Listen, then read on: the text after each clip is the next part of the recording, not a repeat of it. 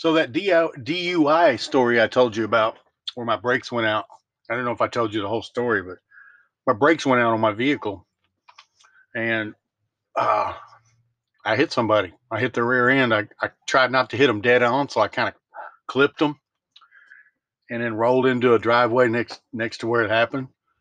And um, the sheriff came and um, got me, and and of course he tested me to see if I'd been drinking, and I had. Yes, I had.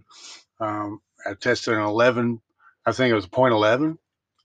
It was three points, two and a half points over, or something like that.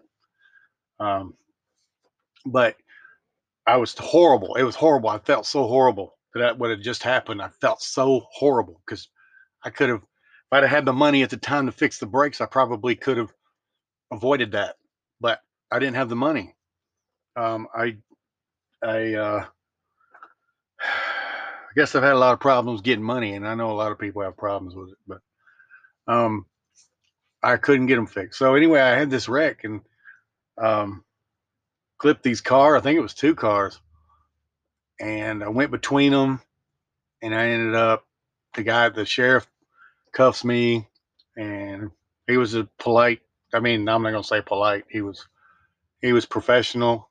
Um, he wasn't a jerk. Um, he didn't try to pretend that he was or I was less than. He just treated me like a human being. Took me to jail. Um, but before I got to jail, while I'm sitting in the back of this cop car, one of the ladies comes up. I guess it was an older lady, and she had like rose-colored glasses, sunglasses, or something.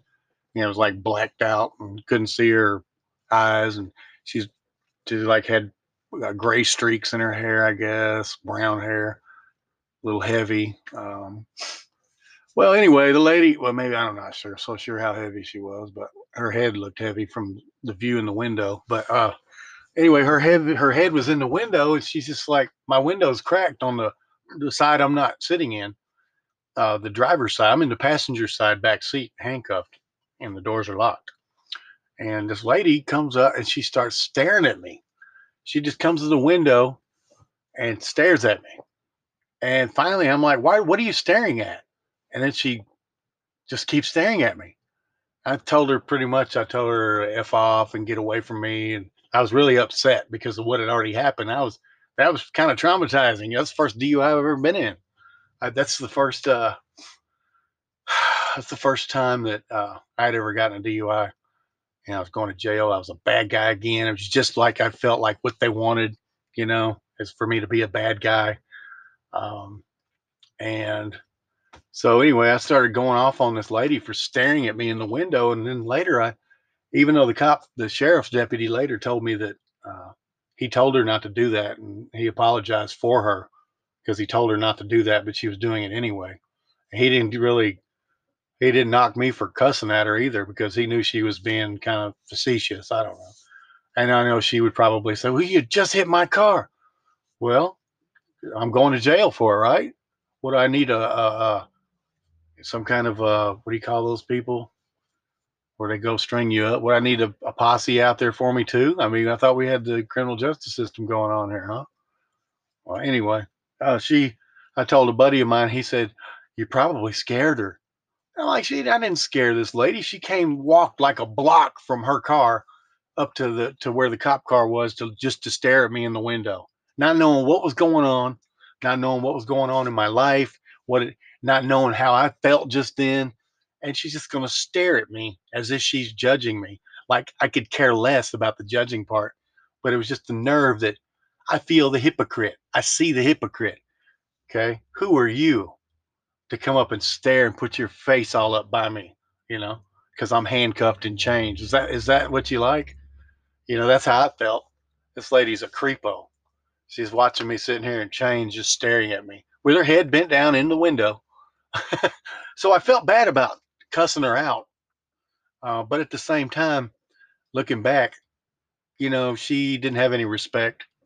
Uh, I'm not saying she should have respect for me, but she should have enough respect for herself to stay away from the car and not not come up and stare at me in the car window, you know.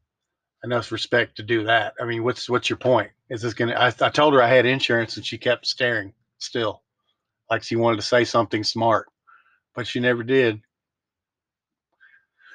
Anyway, I kind of felt bad for the lady, and I just wanted to say that on here because a lot of things that I say when I'm on here, um, I have to make sure I try to really, really, really think about what I say.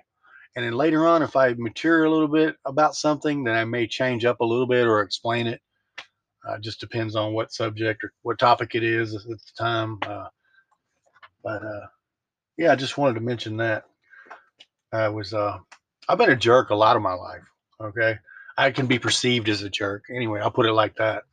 Um, at one point, I thought that these people who were following me was my family, not only because they had um, put doppelgangers, which I didn't even know what that was until after the stalking started, like 10 years later.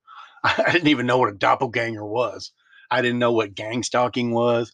It's like they use this thing to uh, that you don't know what it is to do it, and so you don't know what it is until it starts happening to you, and you look up signs of it on the internet, and you find out this is what's happening. It's called organized gang stalking.